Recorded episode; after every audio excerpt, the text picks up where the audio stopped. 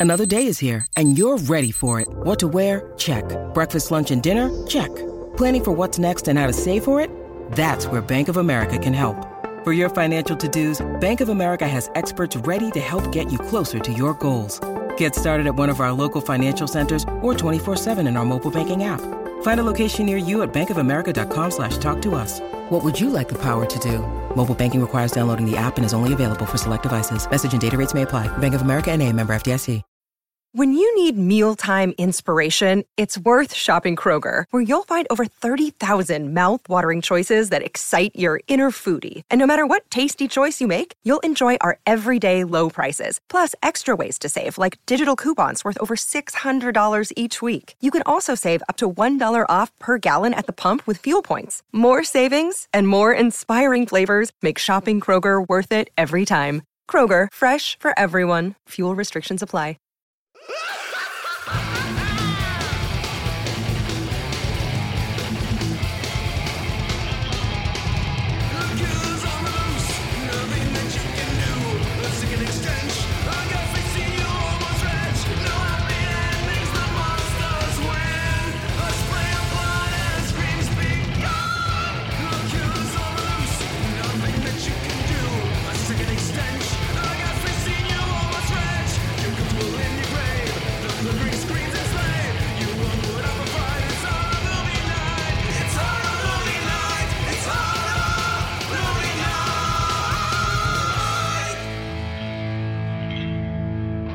guys, and welcome to another episode of Soundtracking. It's August, and August to us means sports, I guess. None of us watch them, but it seems like a sports time. Uh, so we're going to talk about the greatest sports movie that's ever been made, BASEketball, uh, and the soundtrack to BASEketball. Which Scott, do you know what out what record label put out this soundtrack? No. Mojo Records. This was a Mojo Records soundtrack. Should that Uh, mean anything to me? I'm sorry. Mojo Records is like the label that like Goldfinger and like all of these other ska bands from Oh, the nice. '90s were on. That explains. Um, anyway, it's I think it's the only soundtrack that they ever put out, but uh, it's a fucking fantastic soundtrack. Actually, I listened to it yesterday while I was driving to New Jersey. Uh, so let's dive right in. Kicks off with "Take on Me" cover, Reel Big Fish. This was like a you couldn't avoid this cover when it came out. It was a pretty huge hit, actually. and this is, in my opinion, the all-time best punk or ska cover ever. Yeah, I have trouble thinking off the top of my head of one to just to I even try- counter. I tried to come up with other ones. I went through my my iTunes and some shit on the original um, Punk Goes Pop is good. The original really- Punk Goes Pop is super underappreciated as an album because the rest of those albums yeah, were it's trash. diminishing returns. Of, yeah, Yeah. the, the later albums. There, there's Uh, some gold mines in the later albums, though, that that get over There- the rest like- of the album suck. But but what I'm saying is like the rest of the albums was like one one to two good songs, whereas like Punk Goes Metal and Punk Goes Pop were like legitimately good records. do you ever think a band and then everything forced- else. Yeah, do you think a band was like forced to be on those ever? Because I ever Uh, Oh yeah. because like say they anything used to doing seem to not give a shit about their cover. Oh, Yeah, when he did- fucking what. He, Baby, yeah, I got your money. uh, baby, got your money. Yeah. Yeah. sorry. Yeah, but that's the thing is that I feel like that was totally Bemis's idea because he was like, "This will be funny to fuck with people." 'Cause Yeah. he's a Yeah. prick like that. yeah, But I I know for a fact that in the later albums, the later albums of that franchise, one of the biggest issues with them is that they basically would go on MySpace, find a band that had a lot of MySpace followers, and basically be like, "Hey, do you want to be on Punk Goes Pop? We'll give you like four hundred dollars to cover a song."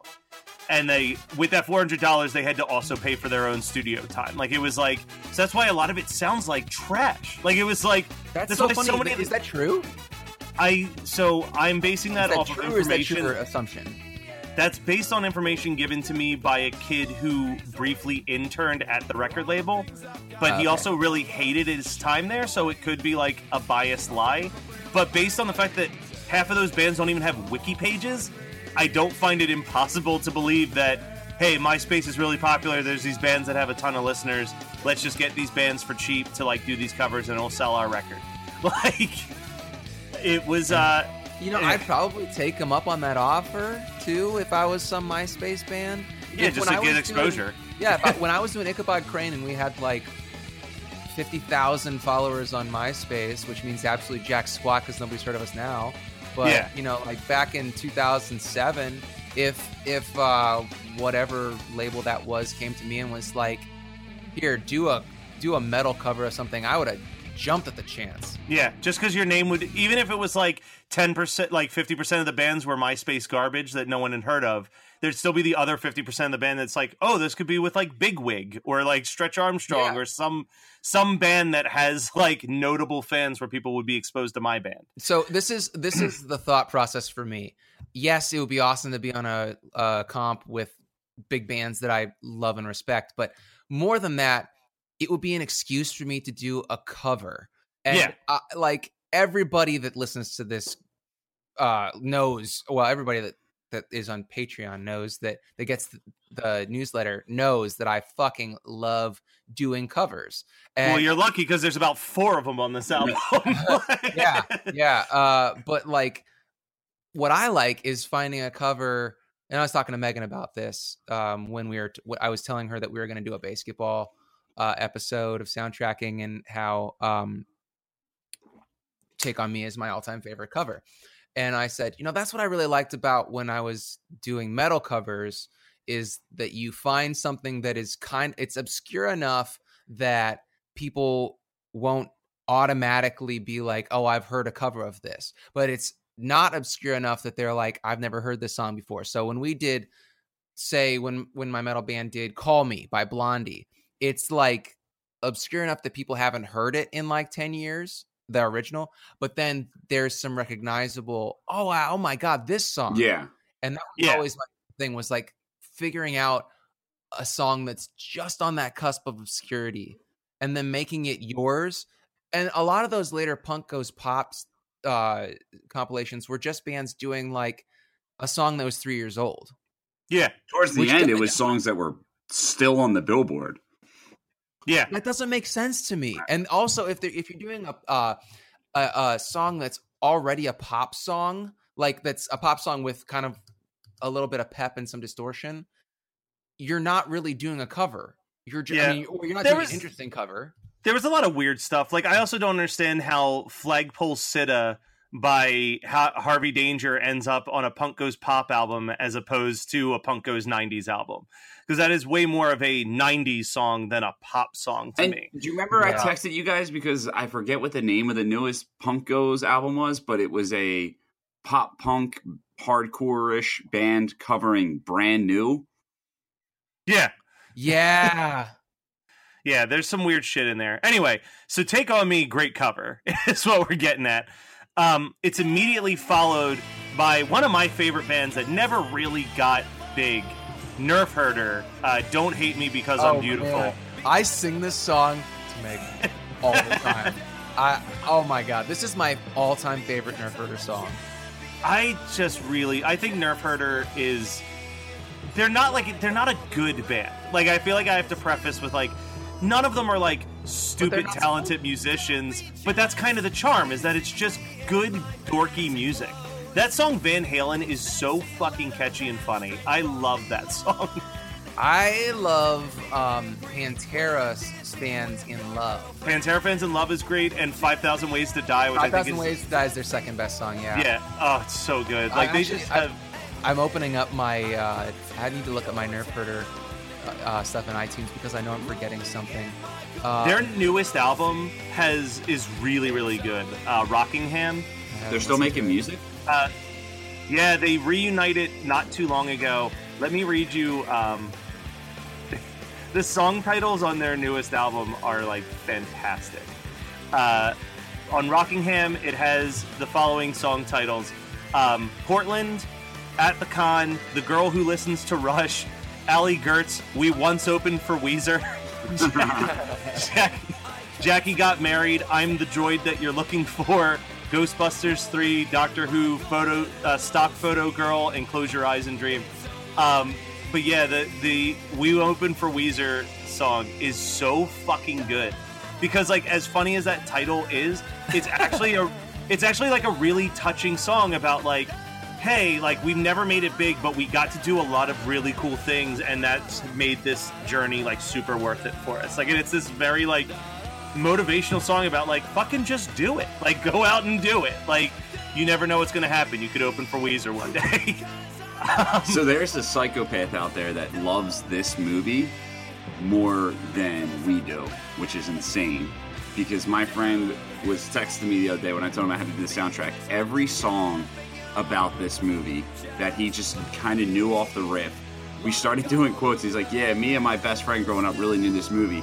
He was way better than me because he knew all the um, sports, like the team changes, and he and he uh, knew the the sack race off the top of his head. And I was like, I don't remember.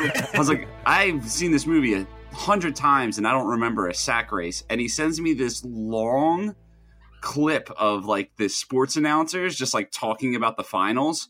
And it's like five minutes yeah. long. And just like, and then if it's a tiebreaker, it comes down to a sack race. And I was like, "Are you fucking kidding me?" I love that. That the the announce. So I don't give a shit about sports. Like I make no bones about how little I give a shit about sports. Um, I actually actively despise sports because people give money. They spend hundreds of dollars to go see a baseball game but they won't spend five dollars to see a band play. It's like oh can i get in free well fuck you you spent $300 on season tickets to see the Browns, you know, like the worst team in history. That's that's why I like minor league baseball games where the highest ticket price is about $10 and if you show up after the third inning you just get in for free. no, that's not the like... reason why you like minor league. You like minor league because there's things like midget wrestling. Yeah, they're great. Yeah, that well that that helps. Uh, there was the monkey rodeo recently. okay, that's monkeys riding dogs. Um, that is that is inappropriate inappropriate. That is animal cruelty. I do not support that. You think I'm joking? Stop laughing. I went to a minor league hockey game, the Phantoms, and it was old school night, and they had Blue from old school there.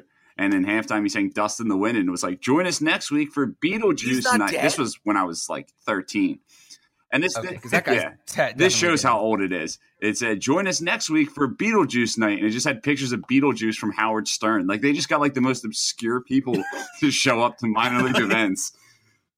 They're like, "Here's fifty bucks." yeah. The amount of times that I've gotten emails from the local minor league baseball team where it's like, "Hey, this B-list professional wrestler is going to be signing at the game," and then friends of mine will go and it's like the dude's just shoved in between like a chicky and Pete's and a dipping dot stand at a table like, like, like oh it's so I, I, feel like there's part of me that'd be like i hope i'm famous enough to be asked to a minor league game but yeah. I'd also turn it down. I'd be like, "No, I'm good." Well, like, you gotta look at you gotta look at minor league games like if someone invited you to go to whatever it is, the Carnival of Souls or whatever the ICP festival is. It's like you don't care gathering about you don't, yeah, the, the, gathering, right? You don't care about yeah. the event. You don't care about anything that's going on in the event. You're not even going to watch the event. You want people watch. You just want to watch people and watch like the weird side things that goes on. Matt, I know you'd catch a few sets, but like aside from you, I'm talking like from you, he'd be camping out in front of the stage. Uh, so next on this album, I was shocked how much I like the song "Tonight" by Deep Blue Something.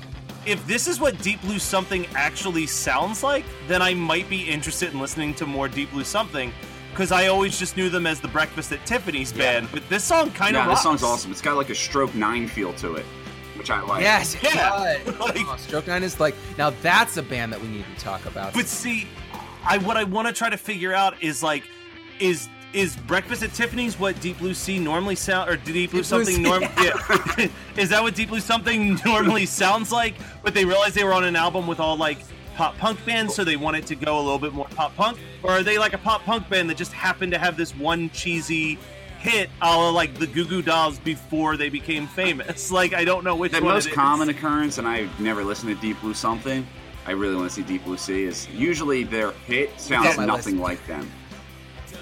So yeah. hopefully it sounds more I'm like curious. this. But all I can think about now, all I hear in my head is just Dave Chappelle yelling, Deep Blue Sea, they ate me! A fucking shark ate me!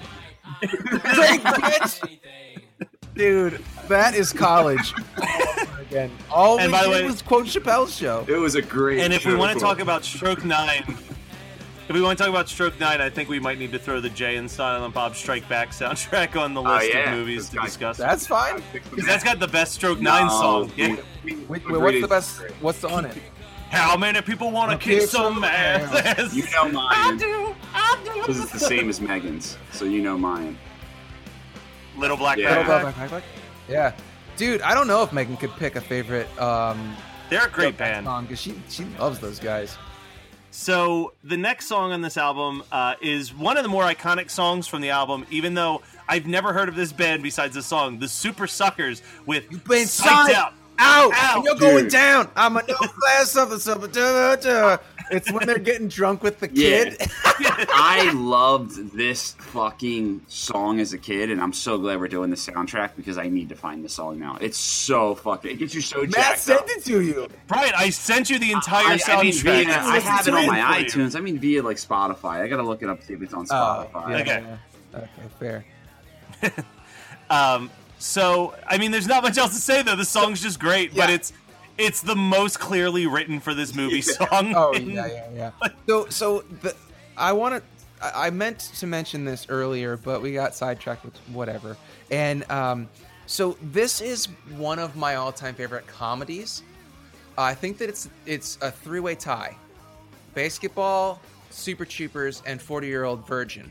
Now, the reason I mention that is because in Super Troopers, you know, the first song that plays is "Geez Louise" by the Unband. I think that that and Psyched Out would be great on a 45, like one on each side. Yeah. you know, because they're very similar songs. You know what's insane? I just went to add to see if I could find this on um, Spotify. This band has 20 fucking albums. There's like two or three Jesus. live, but in total, there's 20 fucking albums on Spotify of this band. So I'm not going to do my research now to figure out what album this song is on. No, I bet that it's not on Yeah, any it's album. just that on the really make me soundtrack. laugh. That's insane. So the next song I actually the next song I actually don't remember. Um Plast Plasticine Lemon Yellow. Um I don't remember it from I the movie. yeah, I don't remember from the movie. I don't even remember from the soundtrack that I listened to last night. um, so we're gonna go ahead and skip to like so this Soul Asylum song, I will still be laughing. God damn, how do they? How do they keep coming up? They were a soundtrack band, dude. But here's the thing I'm listening to the song in my car and I'm liking it, but I feel like I've heard it a thousand times before to the point that I was convinced it was a cover, but it's an original, so I think it's just the closing credits song, maybe. Uh, and I've watched this movie so much that it's been like, I recognize it, but like, Soul Asylum, I think that that was what their gift was. The gift of Soul Asylum was that they were very good at writing a closing credits song. Like, their songs have a very, like, oh, it's time to get up and go feel. I don't know if that's uh, proud of. Because they do the closing credit song for Clerks, which is like all of the songs they've done for soundtracks are better than any song that they've put on their actual albums, which is a very depressing thing to know. But um yeah, I like I will still be laughing. I was like, this song's not bad. But I was a lot happier when I got past it and got to Cherry Poppin' Daddies covering Jump in the Line Shake Shake Shake Senora from Beetlejuice. this is the fireworks Yeah. scene, So right? what part of? Yeah, this is Okay, that where he's the question. giant pineapple. Ah, yes. And they just start making out. What a Uh, great scene. It made so many people uncomfortable. Oh man, in high s- uh, so I've watched this movie maybe not 100 times, but I think I've probably seen it 50 times. And I, I, I am doing my best not to just quote it incessantly and be an annoying prick right now. Um, but yeah, the uh, oh god, we used to quote this shit Dude, obsessively. is that scene? Dude, bro, Dude! dude. You have a point there. Yeah, just his face when he when he goes, dude. Dude. Trey Parker's face is just taken back.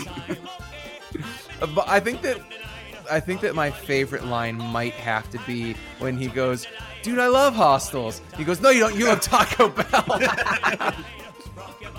I'm trying to find the one quote that's from this scene, um, and it's very hard to scroll through this wiki page quickly enough to find it. Uh, oh, there it is. I found it. Uh, Squeak's entire Yeah. speech, where he just says, "Would you guys take a minute and look at yourselves? Fight on the Mukalaka board. God. it's like, uh, if you've forgotten what ba- BASEketball means to America, then you only have to look at this board, the Mukalaka Balance Board of Trust. I just love this movie. As, I'm kind of on the same. I'm not as anti-sports as Scott, but I'm definitely not a sports person. But if there was a, like if BASEketball was a legitimate televised sport, and right now ESPN is airing the cornhole tournament, so I don't feel like it's that far out of reality. I would watch the shit out of the actual BASEketball league because it if it's like this movie, it seems like it would be out of control. Like it would just. I thought we said no more Journey Psych Yeah. I would actually play. I think it's the one professional sport I could play. That's the because- point, though. Yeah. Is that it's for a bunch of out of out Shape of uh, people. Yeah. dudes and like. I mean, it's it's basketball. It's baseball because baseball is for fat dudes that can't like run. You know, it's But yeah, I'm really good. So no one can get to me. You can't really psych me out um, because I'm just stuck in a depression. Um, and then, I heard your sister's going out with Squeak. and then, Here, I'm just on a downward spiral as it is. yeah, yeah, you're not gonna tell me anything I don't know. Um, and then I had a, I had a basketball net in my driveway growing up. I didn't have friends, so I am really good at shooting a basketball, but I'm not really good if someone's there to try to slow like me down. Yeah, you're like, as long as no one's trying to stop the ball from going in the hoop, I can get that ball in the hoop pretty No easily. problem. Um, all right, so the next two songs on the soundtrack, I uh, again like the plastic Plasticine uh, song. I just don't remember them at all. Like even from my listen last night, uh, there's Lucci Lou and the the Michi one with the honeymoon is over. Um, I think I was taking a phone call at the time that this came on, so I missed this one entirely. It didn't sound that great. Uh, the Ernies, who I feel like I should know, but I never listened to, have the song Motivate. Scott, were you into the Ernies? No. I think they're just a ska band, though, right? It sounds like a ska band name. Yeah, yeah. Little ska They're band like a reggae. on my street. Little ska band. Okay. This song is Everybody thinks reggae-ish. so- So fucking. Okay, but then, then, Reel Big Fish comes back on the soundtrack with beer. The only Yeah. song I still listen to within like the past month. This is this is on my playlist. I fucking love this song, and I've loved this song for over ten years. I, I mean, I've, s- I've said this before, and it's cliche. I, I mean, Turn the Radio Off is like top five favorite albums of all time for me. I can put that album on, and I can sing along with every song. I can sing along with the horn parts. Yeah, Like, oh, it's yeah. like it's like I know this album note for note It's in so my good. head. Like I, there's- it's and like every. I don't even think "Beer's" the best song on it. Like I think, I think sleeper hit on this album is uh, "I'll Never Be." I fucking love No, "I'll Never no, Be." Scott Tannic. Scott Tannic- Tannic great. Um, the cover of Suburban Rhythm, where they Wait, just wait, do it in like six different genres. Oh, you're thinking No, about no, the no, live the live, the live Yeah. performance, Yeah, not the cover. live- The live yeah. performance where they do it in like six different genres is awesome. The Yeah. very unfortunate Yeah. thing is, this album is in your top ten. I guarantee you, every other Reel Big Fish album isn't in your top 100. No, uh, "Cheer Up" is going to be up there. We've, we've talked about Yeah, that before. I think that, really, that was really good. actually. I think that we might have done that one when we were waiting to meet up with Brian when we Yeah. did. Um, uh, Uh, I I know what you did last summer soundtrack. yeah, yeah, yeah, yeah. We were talking. Um, we were just talking about Reel Big Fish, but uh, bec- my favorite Reel Big Fish is Why Do They Rock So Hard because I was going to say I know that you love that album. That's just like an arena rock record because I really think that Take on Me was recorded during that same session or this like right before they started the recording session for that because it sounds. I thought it was going to be on it because it sounds like it I should be too. on that record. Yeah, yeah. I think it was a bonus track in like Japan on that That CD. doesn't surprise me. Um, I'll tell you what, playing. So I had a ska metal band in college that was trying to be RX Bandits, kind of. Um, But well, like the Resignation RX Bandits, not uh, their first record. Um, yeah, where they were like a reggae band. Like, Yeah, yeah. Well, no, like actually, their later stuff is more reggae. They're more of like punk ska. Their first one, whatever. What's that record called? That's got well, like which one? Those damn bandits or the halfway between? halfway between here and there. Yeah. that one. That's sorry, sorry. Their second record. We're we were trying to be a little bit more like the Resignation, like way more political, way more metal. Um, but yeah, like anyway, we we covered beer Nice. a Reel Big Fish, Hello? and she has a girlfriend now because we had a lesbian drummer, and then our guitar player would play drums, and she and I would switch off between the vocals, and she has a girlfriend now, and and that was in college, and we would just play parties like house parties, and beer got people so fucking amped. Do you have no- like I was in So- a metal band for a decade, and beer got people more amped than anything I ever did in a metal band. So, so I have a question because I feel like all three of us at some point were pretty big ska aficionados in our oh, lives. yeah. What is a ska band that you think like just was for like left in the dirt Mustard and like un- must? Okay, I think that's a fair one. My like. I would argue probably my second favorite ska band of all time, and they only had like three records, and they were never big. Is I fucking love the Hippos. You've you've talked about the hippos and how much you love them. before. Yeah. Oh my god. Their second album, Heads Are Gonna Roll, might be my favorite album of all time. Like just for how much I listen to it and sing along with it. Like I I used to like have an answer that was like a little bit more like, oh yeah, no, I really like this indie rock band or whatever. But like, no, if I'm being totally honest, my favorite album of all time is Heads Are Gonna Roll by the Hippos. It is so goddamn catchy. And it's just That's a wild, ska, man. it's a ska band with a Moog keyboard player just doing Oh. electronic shit. It's so good. It's so You know- catchy. Here's the band that I I- okay. So t- two, well, okay.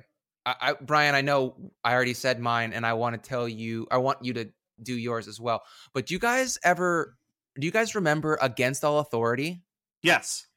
Okay, Against All Authority might actually be the band. Like Mustard Plug was great, and they were a legit ska band. But I feel like Against All Authority gets lost because they were like street punk, like Rancid, but they also had um, horns, and so maybe th th then they had like four or five records. But I think that All Fall Down, which is their second record, I want to say, is an is a totally forgotten gem. They're on Hopeless Records, just like Mustard Plug. Um, and Dillinger Four and and all the bands that I basically like cut my teeth on with punk.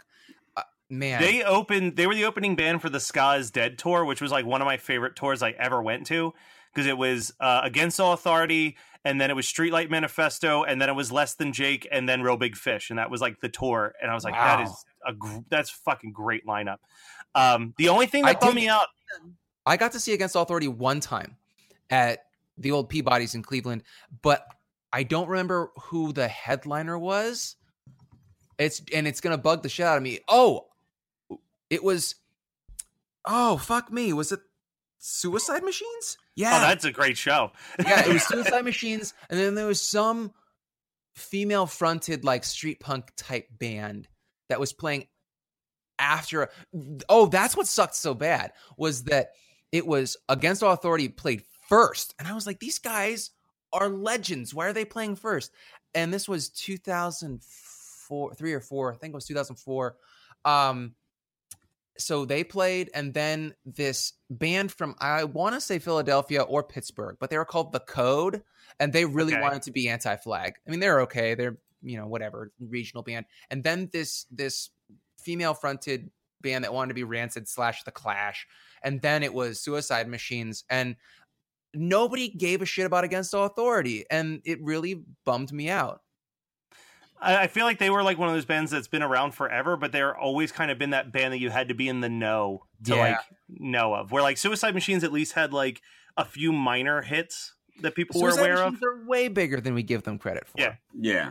I mean, I, so I was I never really went through a huge ska phase like that. You know, like I I really I like too cool. No, I just you know I like I like Suicide Machines, which you could really debate them being ska. Uh, I like two Ah, Hippo can you? songs, and I mean you kind of can. They're like ska without horns almost. I feel Is it, like. but d- isn't that still a thing? You know, like I feel Yeah. I feel like it's still ska, even if you don't have horns. I feel Yeah. like I feel like, but I get what Brian's saying because Suicide Machines is also weird because I feel like depending on the album and depending on the songs, it's like a different Suicide Machines. Like you've got yeah. like a ska Suicide Machines album, and then like Battle Hymns is almost more of a hardcore punk album Uh, with a I couple ska them- songs. Yeah. I feel like they're more like an oi band a lot of the Yeah. I think that's the best way to describe it. And then they have the kind of sellout album that I really like, actually, the very pop punky self-titled Mhm. album that they did. Wait, what's the what? Which one is that? I- That's the one look with on- "Sometimes I Don't Mind." That's about his dog.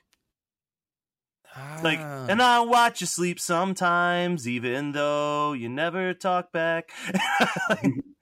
I I- buy you things sometimes because I don't mind. I only oh okay that that explains it. I only have three records by them. I have Destruction by Definition, A Match and Some Gasoline, and War Profiteering is Killing Us All. Oh, dude, you definitely need to get some battle hymns up in there. Uh, you might like the self-titled if you just pretend it's not Suicide Machines. It sounds nothing like them. Like it is Does it a sound like very. Mouth? it's it's just a very like poppy, poppy, poppy punk record. Yeah. Uh, yeah, so it sounds like Guttermouth. yeah. I'll send you the the single from that. Just send me the whole on. thing so I don't have to go looking for it. I guess Fair the enough. only like true ska band that I that I was into that Matt showed me when I was younger, because like as you can tell by the everything about me, I like things that are just fucking bonkers. So I was a I was a huge fan of the Aquabats for a brief Oh, yeah. Oh yeah. because because they were just fucking Oh, yeah. ridiculous. Well, But, what's your favorite Aquabats song? Uh, you're gonna hate me because it's so cliche, but super rad. I love super rad. Super That's Rad's fine. great. Super Rad's great. I mean, I think Fury of the Aquabats is a solid record. Like it's that's a pretty and I like that they like were able to drop the horns and kind of go for like a more surf rock sound, but still be Yeah. a ska band. Um, all right. So speaking Matt, of Matt, ska wait, bands, Wait, well, favorite Aquabats song, and then I'll tell you mine. Okay. Uh, da- da- da- it's probably Pizza Day. I, I I have a three way tie between pizza. Actually, no, no, no, no. Is Sorry, I Full lied. It's it's no, it's uh, Play-Doh Land. I love that song. Okay, yeah. I think that Sequence Erase might be my favorite song by them, though. that is a great jam. But it's also not really a ska song. It's like kind of a metally surf song. Well, don't forget that Aquabats was on the Punk Goes Metal album, and, And they they, covered My a Rock. song. And they covered a song that didn't exist. They just created a fictional metal band Wait. and then wrote an original. Why Yeah. Rock is not a real band? No, that that that, that song is they just that's just an Aquabats original. I love it. That's amazing. Yeah, let me see. Because what was the band that it said it was? Yeah, because the here's what it says on the official wiki page: the song "Why Rock." The artist Aquabats original artist was listed as Leather Pirate, and then in parentheses it just says the Aquabats. That that's that's so weird because that's all that that's an 18 year old chestnut that I'm just cracking open right now. Uh, so speaking of ska bands that usually didn't have a lot of horns, Beer is followed by Hopeless by Goldfinger, and Goldfinger Oh, is another Goldfinger's- band. Like they had like two or three flawless records, but Goldfinger bothers me, and I was thinking about this. What? Why? But hear me out. Goldfinger bothers me in the same way that like Save Ferris and the Ataris bother me, Oh God, you're gonna make an enemy out of me right now, aren't you? which is which is that there's no the only the lead singer is the only original member of that band and like i think that that's like fine but i guess that there's like this part of me that's like it's weird to me that you've got like one set of bands where everybody knows every member and they're very like no like you know there's like that whole debate of like is blink 182 still blink 182 if tom's not in it but matt skiba is but then like with Goldfinger, it's like it can just be John and whoever the fuck he wants to be in his band, and it's always going to be Goldfinger. And I just think that's kind of like weird to me. Like well, okay, so so Mike Herrera is currently playing bass with them. that's what I mean. Like it's just a super I- group now. I, I have no problem with that. I have literally no problem with this. I don't know, man. I, I love Goldfinger. Uh, even their bad records are still entertaining. I don't. I'm just saying, right now, Goldfinger is John Feldmann, Travis Barker, and Mike Herrera. Like that is not that's not Goldfinger. That's a that's a that's just Are like you a, saying that you wouldn't pay to see that? I would fucking No, pay to see that. I would see that, but to me, it's like that's not Goldfinger. That is a super group. That's like there's a difference. Man, you are a whiny baby. I just because because I think about like Simon Wells, the original bass player that formed the band with like all the original dudes. Like they're just like this isn't the band that we formed anymore. Like that kind of sucks. Like like at least I guess for me because it's like at least Gwen Stefani put music out under Gwen Stefani. She didn't just keep putting out music and being like, "Oh, this is no doubt still." But no, that's not. That is totally not comparable because Gwen Stefani's music is dance music, which she was trying to inject into No Doubt when they did um uh hella good, whatever the fuck that record is. Um, yeah. But so so the style of her solo material is different than No Doubt. That's the reason why she was doing it under her own name. But then The- Goldfinger sounds the same. Yeah. The cameos on the new Goldfinger album are absurd. Side note. I haven't listened to it. I didn't even I haven't. I I just clicked into it. They put out a new album called The Knife, and it's you know, like I said, it's Travis Barker on drums and Mike Herrera on bass. Uh, but then it has a song featuring Josh from Twenty One Pilots. It has another song featuring Mark from Blink One Eighty Two, and it has another song featuring Nick from Three Eleven. Nick Hexum, and I'm the one that knows about things. Cause it takes two and we swangs better than you, and it's time for the dub and we roll to the club and I know just what to do. I'm hitting in the freak mode. Thank you for letting me do that. and apparently, and also the guitarist from uh, Mighty Mighty Bosstones does a guitar solo in one of the songs. Wow, because he never got to do one in Mighty Mighty Bosstones. Uh, yeah, it's just that's so weird. Oh no, I was thinking about that the other day because I was just like, that's so fucking weird. Oh, and the other guitarist is the guitar player from Story of the Year in Goldfinger. Fuck, that is that, that is shocking to me. All right, so the next song, um, I can't remember how it goes anymore, but it's a Dickie song called "Nobody But Me," and I believe it's a pair. Oh, I remember. It's a it's a cover. It's a cover that sounds like na na na na na na na na na na na na na na na na na na na. It's like a '60s like dance song. I um, didn't know that was a cover. I always get that confused with uh, "Nobody But Me" by Save Ferris. that makes You know that sense. song? Yeah, that's a great song. To, to bring to bring the attention the first song we mentioned, I'm not saying it's a better cover, but Save Ferris, Come On Eileen is kind of up there with uh, Reel Big. Oh yeah, it's it's some it's it's one of the best. But I Yeah. I have to stand by my assertion that that uh, that Take on Me is the all time greatest, and that's even taking into consideration like um anything done by uh, um, me first. I was, I was trying to think of the band that just covered songs. Yeah, me. First- I, well, I mean, Taking on the Run is a really good cover, and I love their cover of Wild World or yeah, Wild World, right? Yeah. Ooh, baby, baby, it's a wild world. Yeah. Um, I love that, and I love I Believe I Can Fly, but I just don't think that those are like very creative covers. You know, I feel like most of what Me First does is just they just do the same song over and over again. Yeah. No, it's um I think that the the best comparable uh the, the best song there's two songs by by uh me first that I think are like to me are good enough covers that I would put them among like the best pop punk covers but uh, most of it is just the same song over and over and over again with just different songs being sang over top of the riff um, but I really love uh, their version of um, One Tin Soldier. I always thought was really, really fucking catchy. And uh, I think it's on Blowing in the Wind. They did uh, I Only Want to Be With You. And I fucking love their version of that. The uh, I don't know what it is that makes me Oh, love you yeah. so. like, but I feel like me, me versus the Gimme Gimmes is kind of a softball too because they do so many 50 songs and 50 songs just sound great covered as a Yeah. punk song. Yeah. Well, why do you think I like punk, or why do you think I like '50s music? It's it's it's the exact same shit. Do you ever hear Yeah, um, it's so Bayside covers? Bayside's cover album. no. What, they did a cover album. Oh, here we go. yeah. Yeah. Look it up.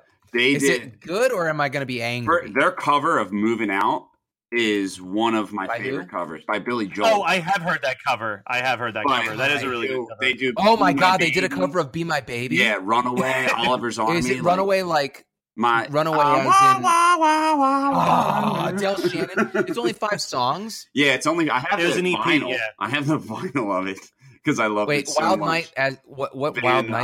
uh, what's his Van Morrison. Van Morrison, Wild Night, Oliver's Army, Mhm. Elvis Costello, the Ronettes, and uh, it ends with Moving Out, which is like a fucking phenomenal cover. How did I? This came out six years ago. You know who does my favorite version of "Be My Baby" though, and I think it's a band that's super underlooked all the time. Is the Dollyrots does a really good version of "Be My Baby." I do not know. I because "Be My Baby" is one of my favorite '60s girl group songs of all time. I love It's the gotta Ronettes. Five. Yeah, like I, I love Yeah. all their fucking big hit songs. Yeah, I, the the Ronettes are like forgotten under the Yeah. Supremes. You know, which, which is sad because they're sad. the face of like the '60s in my mind. Um, all Thanks, right, Jim. so we got one last. We got one last song on the soundtrack. We're going really long on this one. Uh, so another cover, uh, Smash Mouth doing "Why Can't We Be Friends," um, which I feel like this Not a cover bad appeared in a lot of movies. Uh, I gotta be honest, man. The first Smash Mouth album is a good record. Uh, Fush Yu Mang, when they were just a ska punk band before they started doing Yeah. just generic pop music, is a Yeah. really good record. Um, I remember loving. Uh, I forget what the song's called, but it's them basically singing all Italian stereotypes about being in the mob, and I used to fucking love that song. Um, and walking on the sun, we've talked about it on other episodes. Walking on the sun is a good jam, dude. I can guess which episode. yeah, you can't hardly wait soundtracking. Yeah, um, but there's a few songs that are worth shouting out that are that appear in the movie that uh, aren't on the soundtrack. Uh, first one, right out the gate, Scatman Ah, yeah. by Scatman John. When they sell Uh, um, then we've got uh, "Roses Are Red" by Aqua, which I don't remember where this is in the movie, but the fact that there's a song by Aqua in it makes total sense. Um, and of course, the iconic "Warts on Your Dick" song by DVDA. Uh, so, Scott, I know you wanted to talk about them. The floor is now yours. Your life is spinning out of control. the whole world is out to get you. Nothing seems right. Uh, everything's wrong. Nothing seems right. Dude, Davey. we gotta do fucking orgasmo so that I can Ah. do the. Next. Now you're a man. A man, man, and man. Dude, the best, the best in that is. What makes a man is it the woman in his arms? Just cause she has big titties? Or is it the way he fights every every day. No, it's probably the titties! this movie is so much better. Well, basically, the movies that Trey Parker and Matt Stone made are so much better than anything they ever did with South Park. Like in my opinion. 100%. Like, don't get me wrong, One- I fucking love South Even Park. the and I South love Park- the South Park movie. I was gonna say the South Park movie is probably the best thing that they've ever done with South Park as well. Like they just, I think it's what the special thing is with Trey Parker, Matt Stone, and it's something that as I've become more and more of like a musical fan in general, is that they have such a legitimate love of musicals that when they write songs, they're so intelligently written mm-hmm. to like specific standards. Like the South Park musical works as a legitimate musical. And it's why like Book of Mormon is so good. I and never then, saw like, it. I want to see it so bad. I've listened. I've listened. I want to see it too, but I've listened to the soundtrack and it's like flawless. And then you've got like their love of cheesy '80s hair metal. So when they do like America, fuck yeah, and now you're a man, like it's it's And- that extra touch where like people have done shitty 80s hair metal songs before but it doesn't have that love that they clearly have for that genre And the one thing that I just love about them so much is as bonkers as they are in everything they write, and they constantly push the envelope. The fact that when they were shitting on Scientology, Scientology spent a lot of money on PIs to investigate them. And they came back and were like, these are just two normal fucking guys. Like, they couldn't find any dirt on Trey Parker and Matt Stone. They're just two regular guys that wake up and go write a show or movie, and that's it. That's so cool. Uh, my favorite song that DVDA ever did, and I don't know how much South Park you've ever watched, Scott, but there's the episode that they did of South Park that is a parody of all of the 80s teen flicks, and they cover "Won't You Don't You Forget About Me," and it is the best DVDA song because they're just like.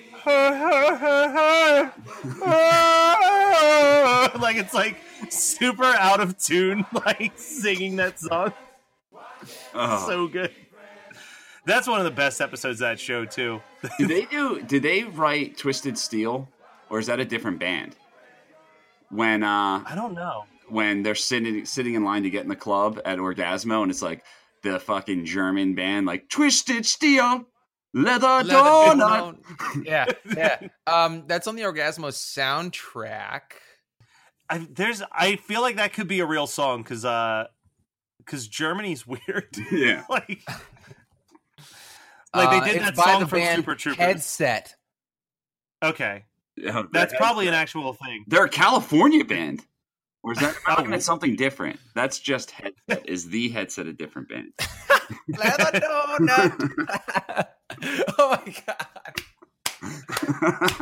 That's like God. What, we were just talking about like weird techno songs the other day with uh, Slackers, and there's just that Sponge Bath song that plays in the background.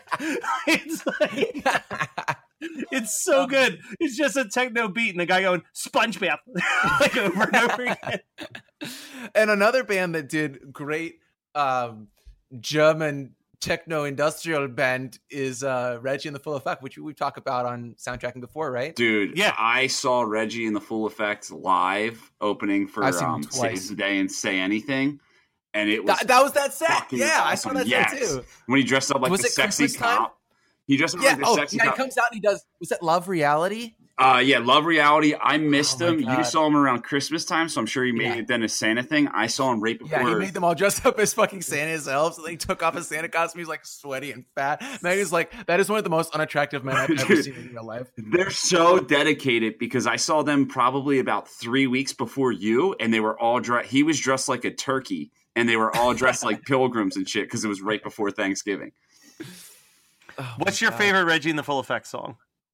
Oh, I never listened to him. I just saw him live, so I'm out. Uh, okay, uh, Matt, Matt, you tell me, and then I'll tell you. Let me go through my Reggie real My, quick. mine is so stupid, but I love their cover of "Raining Blood" by Slayer Yeah. so much. Yeah, I, they they played it live the first time I saw them because they were touring. Because you know, it's just the guy. I don't know what his real name is, but the guy that was that, that is Reggie. Um, yeah, he plays keyboards for Get Up Kids. That was his whole thing. too. Yeah. yeah, like, but he, um, so it's it's him, and then he just gets his friends and other more famous bands to be his backing band, or at least that's the way it used to be. He had from uh from Autumn to Ashes as his backing band once, it was, and it was the weirdest show because the reason that I went was because I wanted to see Dillinger Four. Because I was like, these guys are never going to come to Ohio again because they're all old, fat punk dudes that are running the Triple Rock now. So, um, I uh in in Milwaukee. So I, I went to see them at uh, a venue in Cleveland, and it was like it was just Reggie and the Dillinger Four, I think, or no, maybe maybe there was. Um, I think that the uh, who's that band that does? I think my baby is a communist. Um, That I don't know.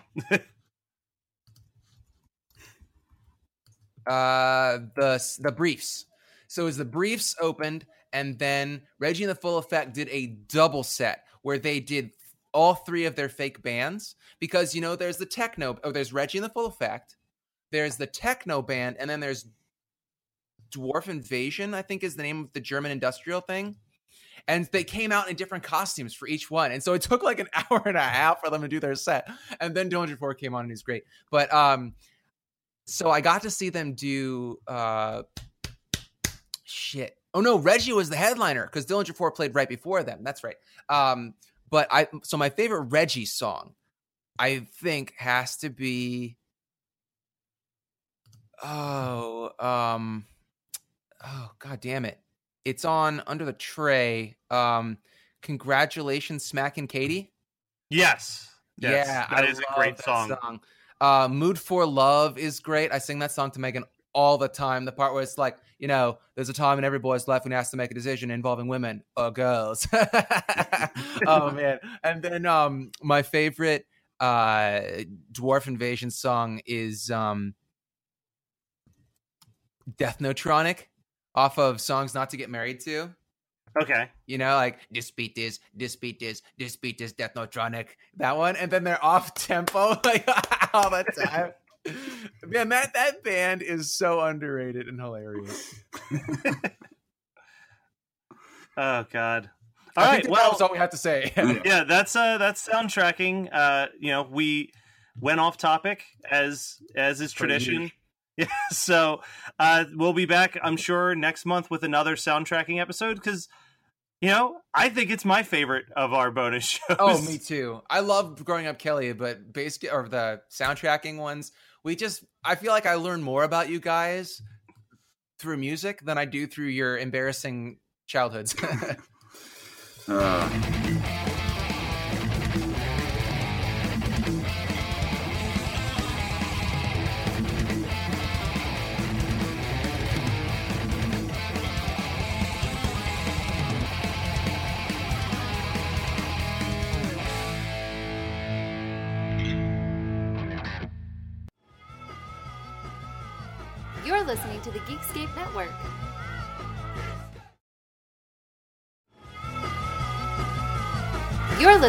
Geekscape Network.